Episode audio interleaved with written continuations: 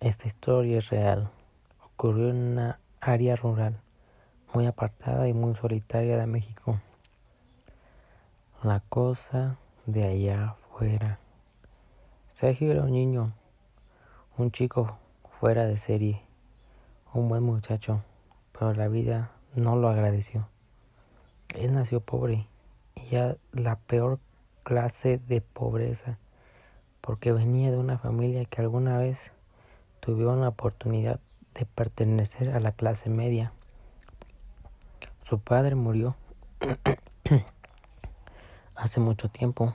Su madre era una mujer que estaba sola. Vivía en un trailer sin luz, pero, pero afortunadamente la señora tenía un buen amigo, quien era alguien adinerado y tenía la prioridad y tenía una propiedad y tenía una propiedad un área de muchas hectáreas. Este hombre dejaba a la mujer y a su hijo quedarse en los campos de la propiedad. La mujer podía estacionar el trailer ahí y evitar pagar impuestos municipales. Afortunadamente, a unos 20 o 30 metros del tráiler había una caseta bien pequeña y tenía luz. Había un camino pavimentado cerca del tráiler. Iba hasta la casita y después se perdía una milla más allá, donde estaba la casa del señor. Había también una cerca de dos metros y detrás un perro que era bastante peligroso. Sergio le tenía miedo, pero él lo entendía, porque según el dueño había sido maltratado por niños. Sergio, jugó, Sergio jugaba mucho en esa caseta, donde, donde, te, donde tenía luz, donde tenía luz y electricidad. Él jugaba con su soga Él jugaba con su Sega Genesis instalando en un televisor viejo. A menudo él invitaba a su mejor amigo Jacob, pero esta vez lo invitó a dormir y a jugar en la saga Genesis. Aproximadamente a las 6 de la tarde pusieron Sonic. Pusieron Sonic 3 para jugar y quedaron jugando hasta terminarlo, como a las 2 de la mañana pero no estaban cansados. Ellos querían seguir jugando a otros juegos. Su madre ya se había acostado a dormir en el trailer y los niños jugaban, jugaban y jugaban. De repente Sergio escuchó algo, algo que venía de los árboles, que apenas se puede ver. Tenuamente, acompañado por la luz de la luna, un ruido extraño de algo que venía acercándose. La caseta no se veía no tenía ventana.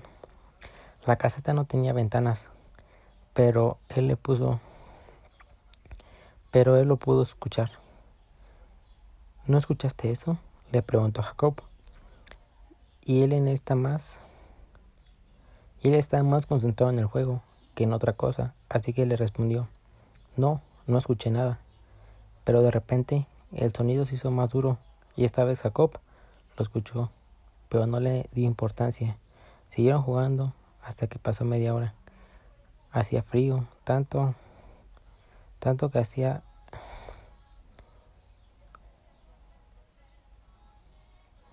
hacía frío, tanto que hacía tiritar.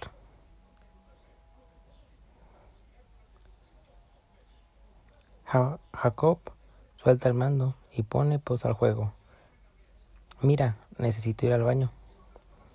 Pero el baño queda en el trailer. Ok, te espero aquí.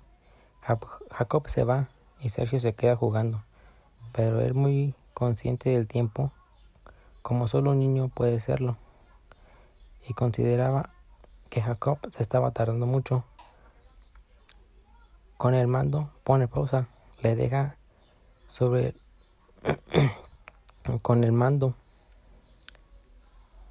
con el mando pone pausa lo deja sobre la alfombra, se pone de pie y se dispone a buscar a Jacob. Abre la puerta y pega un grito, porque Jacob estaba ahí, parado en la entrada. Y encarando la puerta con los ojos muy grandes y en silencio total, como si fuera una estatua, un muñeco, con la mirada perdida y completamente quieto. Sergio da, dos pasos hacia atrás, llevándose la mano al pecho. Me asustaste, ¿qué pasa? Él interpreta eso como que le quiere jugar una broma. ¿Qué te pasa? ¿Qué tienes? Ya deja. ¿Qué te pasa? ¿Qué tienes? Ya. Deja de jugar. Sergio rodea, Sergio rodea los ojos con fastidio porque Jacob no reacciona. Voy a buscar algo de comer. Aprovecho para ir al baño y bruscamente lo hace a un lado para ir al trailer. Pero cuando Sergio toca a Jacob, se da cuenta de dos cosas. Él está batizo, como si en lugar de haber tocado a un ser humano hubiera empujado a un poste de luz. Y último, peor todavía, Jacob está muy frío, pero Sergio logra hacerse a un lado y va camino hacia el trailer. Pero nota algo. Jacob estaba siguiendo detrás estaba a unos 10 centímetros de él, como si fuese una especie de robot. Sergio suspira. Qué fastidio eres. Abre la puerta del trailer y Jacob se queda afuera, mirándolo fijamente, con una semisonrisa. Sergio deja la puerta entreabierta, abre la heladería, busca unas papas frías y jugos. Aprovecha para ir al baño, pero Sergio trata de abrir la puerta del baño. Escucha una voz desde adentro. Hey, estoy aquí, sigo aquí. La voz de Jacob resonó por todo el teler. Sergio abre los ojos como plato. Trata de forcejar la puerta y la voz de Jacob resuena de nuevo. Sergio, ¿qué te pasa? Sigo aquí. Sergio gime. Sergio gime de terror. Se voltea hacia la puerta entreabierta para ver al otro Jacob, pero no estaba ahí. El niño grita. La madre se despierta de golpe y va hacia donde está su hijo. ¿Qué sucede? pregunta casi gritando, preocupada con la linterna en mano. Jacob del susto tira la cadena y abre la puerta. ¿Qué pasa, Sergio? Pero él se pone a temblar y le cuenta a su madre y a Jacob lo que había pasado. Pero la madre lamentablemente no le creyó. Hijo, tuviste una alucinación, estás soñando. Vuelve a dormir. Jacob decide volver a la caseta, así que arrastra a Sergio para volver a jugar. No seas cretino, ven aquí conmigo. Pero Sergio insistía que sabía lo que había visto. Jacob trata de tranquilizarlo. Él estaba abrazando sus propias rodillas. Empezaron a escuchar otros sonidos, pero esta vez estaba mucho más cerca. Algo estaba rascando con sus uñas la pared y escucharon pisadas. Y lo peor de todo es que el perro empezó a ladrar furiosamente. Su miedo se intensificó cuando escucharon los lloriqueos del perro. Tenemos que despertar a tu madre. Pero Sergio refuta diciendo, yo no voy a salir de aquí. Pero Jacob valientemente le agarra los hombros y le dice, bueno, tú quédate aquí y yo voy corriendo hasta el trailer. No, Jacob, no lo hagas, por favor, ni se te ocurra hacerlo. Vuelvo en un minuto, voy a buscar a tu mamá. Jacob agarra aire, abre la puerta, sale la sierra tras de sí, la sierra tras de sí y empieza a correr. Pero ni 30 segundos pasaron cuando Sergio rompió a llorar porque escuchaba los gritos de su amigo afuera. Escuchó que algo corría de vuelta. Jacob abrió la puerta y le cerró.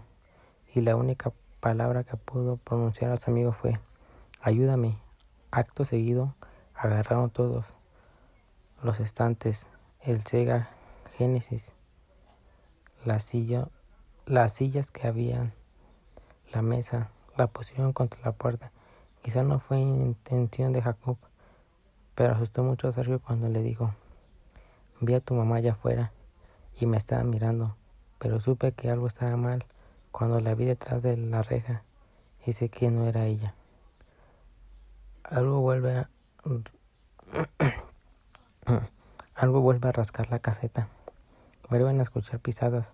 Los niños abrazan. El, el foco tiembla por alguna razón. Total, que los niños se quedan ahí toda la noche, atemorizados, hasta que la mañana siguiente la ama de Sergio tuvo que pedir ayuda a un amigo para desmontar la puerta porque no querían abrirla. Sergio se queda. Sergio se puso a llorar, abrazó a su madre y Jacob lo imita.